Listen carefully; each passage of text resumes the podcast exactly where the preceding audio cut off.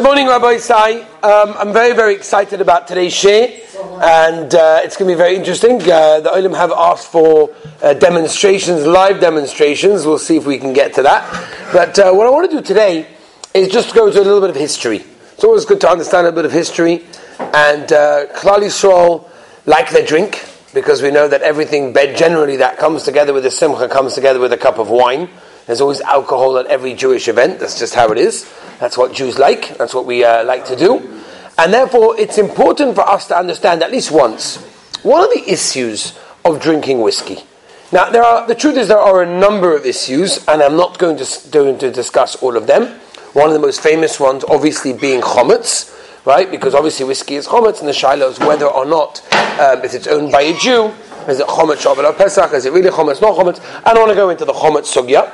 I want to go into the sugya of kashrus as it applies to many of our whiskeys. So many people are familiar with the idea that is, you know, there's a whiskey and there's like a kosher whiskey, and there are certain whiskeys that people don't drink. And the question is, why don't they drink them? Not many of us are familiar with exactly how whiskey is made in order to understand fully why it should be mutter or should be asa, and obviously one of the sheeters of the poskim lemaisa that discuss it. And another thing, what has changed since the Gedolim have written their chuvas in the process of making whiskey? Which is why I think it's important to understand today. We're going to do a little bit of an introduction, and that is going to be exactly how whiskey is made. And again, this is important to know for the process of understanding why it could be a problem of kashrus. Okay, so let's start uh, with a few interesting ideas. First of all, the name whiskey. Where does the name whiskey comes from? So the name whiskey actually comes from a Scottish uh, phrase by the actual uh, means water of life. Right? It comes from a Scottish phrase, water of life. In France, in fact, in France, any hard drink is called eau de vie. What does eau de vie mean? Water of life, vodka, basically means small water. That's what vodka means. But that, that's where the name whiskey really comes from in this year. So now you have to understand that whiskey used to come mainly from Ireland. There were approximately 2,000 distilleries in Ireland until the Scots took it over and they made Scottish whiskey, of which now I think, as far as they know, there's only two distilleries left in Ireland. Could be there's more at the moment. I haven't checked it recently, but from when I went into it, there were only two left over. From originally there were 2,000, and now there are only two because the Scots have basically taken that over. Now, it's important to know exactly as follows. Only whiskey that is distilled and aged in Scotland for a minimum of three years can actually be called legally Scotch whiskey. Now, there are other conditions as well. Let me give you some of these conditions. Condition number one is it has to be distilled with water that is matured from barley and fermented with yeast only. Number two, it has to be distilled to a 94.8 alcohol strength. Number three, it has to be matured and, and, uh, and strengthened in oak cask for three years. We'll get to that. Number four, uh, nothing other than water and caramel uh, can be added for the coloring or anything else. And number five, it has to be bottled at a minimum of 40% alcohol. Now, as we know, for those of you that have drunk whiskey in my house, that the cask strength whiskey is a lot more than 40%. As we know that from the green bottles, from the Whiskey, Scottish Whiskey Association, that the uh, cask strength is often close to 60, sometimes a little bit more, sometimes a little bit less. But the minimum it has to be is 40% in that case. But it has to be a minimum of three years uh, as, um, aged and distilled in Scotland for it to be called Scotch whisky. Now, there are two types of Scotch whisky there's a single malt and there's a blended whiskey. Now, over 90% of Scottish whiskey sold around the world is actually blended whiskey. Now, the main ingredients for whiskey, and again, obviously, we're going to go into this a little bit more in when we talk about this tomorrow, the kashrus problems that come up. But the main ingredients of a malt whiskey is malted barley, water, and yeast. Uh, the law does permit caramel to be added for color That's ingredient number four, and the fifth ingredient is obviously time. That's what it is. Now, American whiskey, bourbon, for those of you, for those of you people that don't appreciate good whiskey, and you drink bourbon, what is bourbon made from? It's made from maize, oats, rye, and a little bit of barley, and that's how it's fermented. Now, what is the difference between the various names? Now, we're going to go through this a lot tomorrow. Tomorrow, I'm going to give you a list of names that you have to look out for when you're looking at a label of whiskey to understand what could be a potential problem. But before we get to the problems, let's just talk about the basics. A single malt. What is a single malt? A single malt basically means it was produced in one distillery. That's what a single malt actually means. Uh, now, by the way, that doesn't mean it has only one type of whiskey.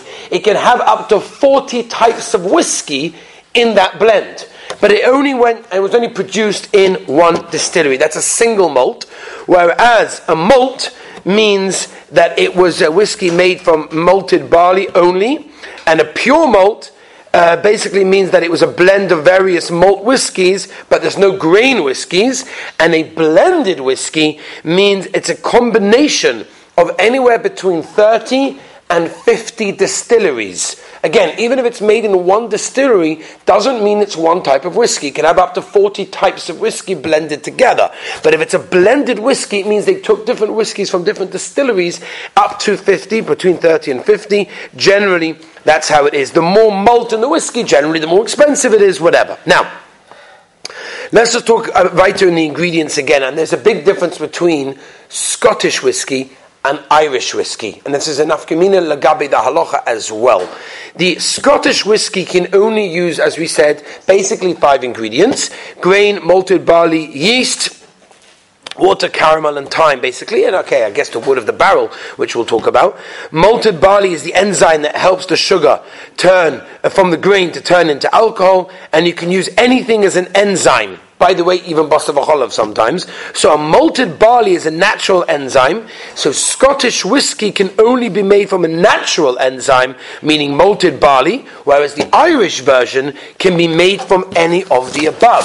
Which is why Irish bar, uh, Irish whiskey have to be much more careful because Irish whiskey does not have the same restrictions as Scottish whiskey. Because in Ireland you're allowed to, for example, add many flavorings. Some distilleries actually add wine right? Which is obviously even more than a shayla that we're going to be discussing tomorrow about the sherry casks. But they're actually in Ireland allowed to be add wine in that case, and therefore Irish whiskey can actually be more of a problem than Scottish whiskey. As far as I'm aware of, the London Beis Din currently gives a hachsha on only one Irish whiskey. I don't know what it's called, but as far as I know, it's only one. Maybe now they've, again, uh, it's been a while since I looked into it properly, but from when I looked into it, they only give a, a hachsha on one. So therefore, that's why you have to know the difference in an Irish whiskey and a Scottish whiskey, because the Irish whiskey could have additions to it which are automatically going to be posing a problem of kashrus. Now, let's go now now we understand a little bit of the differences between the different names and some of the ingredients that go in it. Let's talk about the process, and um, that will lead us, Be'ez Hashem, to tomorrow's Sheh, which will be talking about the situation of sherry casks, how it came about, where did it come from, and does it actually pose a kashrus issue. So, first of all, like this, let's go like this. How is a single malt made? So, barley, as we know, has a lot of starch in it, and it's eventually converted into sugar. So, and that makes and that produces the alcohol. Barley is soaked in tanks for approximately two to three days. It's spread on the floor of a building called a malting house. They call it the germination. And over here, there are various heat and things. It takes between 8 and 21 days for this process to happen. Now, once the barley has basically sprouted enough, it's taken into a smoke room called a kiln a smoke room and it dries out over there. And this, according to how it's done, can give the whiskey that smooth flavor. When you drink a whiskey, like, oh, that's really, really smooth, that depends on the smoke room, on the kiln. How many times, how much of it is over there, how much smoke is over there, all sorts of thing. Eventually, the crisp, dry barley is ground into a mill. Basically, it's like a flour type, uh, type grain. Now, hot water is now added to what we call the grist, that's the, the, the, pieces, and it depends on the quality of the water, right? Now, we learned that when we went to um, the Thinker's Distillery here in Eretz so they gave us a whole sugya about how they produce the water for the vodka, right? None of us had realized that the water that you use for the water makes such a nafkamina, and it is. It does make a big difference. Again, the water, Scottish water, happens to be very pure, it comes from a good place, and therefore it's very, very good, which is one of the reasons that people make it over there. But the nafkamina of the water that they use and the quality of the water will make a major difference in the result. And that's why Scottish water, as I said, is very, very pure. It's famous for that, right? People that have ever gone to Scotland, I'm sure you've been to Scotland, right? It's a very, very nice. The air is nice, the water is fresh, it's clean, it's got a nice environment, and therefore the, that obviously produces the best whiskey. So we have the malt and the water that's now put into a vessel called the mash, and it's uh, basically stirred for a few hours and repeatedly, you know, and they increase the temperature each time. Uh, fermentation, right? So it's cooled and it's sent to a huge vat called the washback.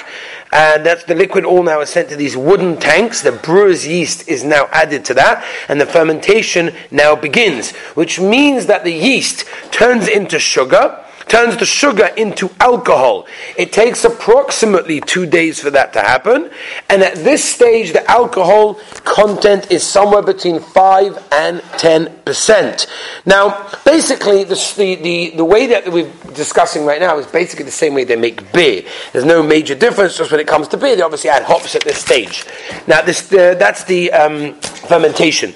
The distillation, the, the, the, the distillation distillation now has to be diluted, which means the liquid that goes over there has to be diluted, which separates the alcohol from other substances.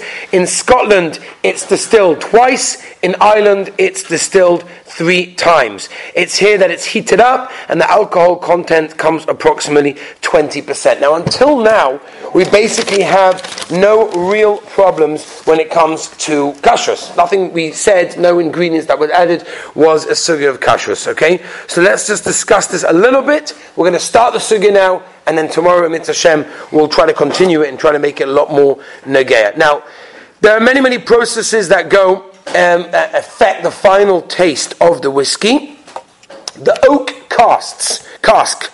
That is the that, that's where the maturation takes place is the most important contribution. It's over here that it gets the real rich flavor and the color right? When it's basically clear like vodka. At this stage that we've been discussing it's basically like a vodka. But it's when you put it in the oak cask that's when it starts to get not only the flavor but also gets its very goldeny uh, nice color. Now wood as we know is porous the Gemara in Psachim talks about kashering wood. A lot of people think for some reason that you can't kasher wood. The Gemara in Psachim says that you can. You can kasher wood. It's porous like everything else. It absorbs, and therefore, if it absorbs, it also gives out. That's the yisoid. Now, over time, wood basically breathes air from the environment, and if it's stored next to the sea or near the mountains where the air and the humidity is very different, that will actually influence the flavor of the whiskey.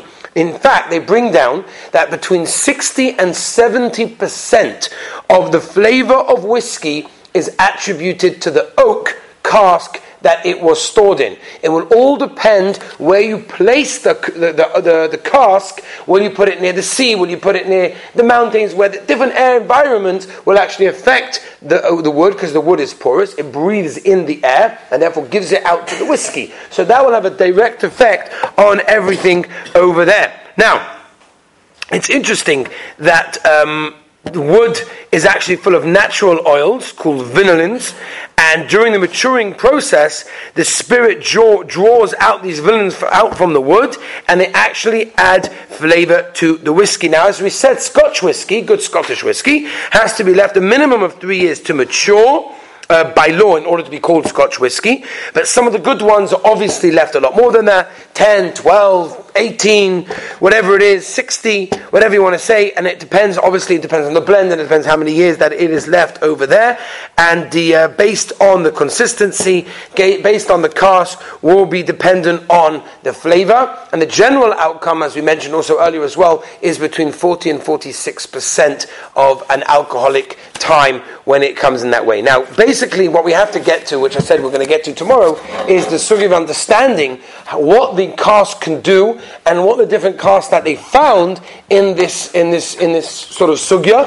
And then Be'ez Hashem tomorrow we'll go to and understand what were the differences, where did the shilas come up? Because until now there are no shilas of kashrus. Tomorrow Be'ez Hashem we're going to talk about the actual problems that come up Be'ez Hashem. Okay, join us tomorrow for part two. Very very important.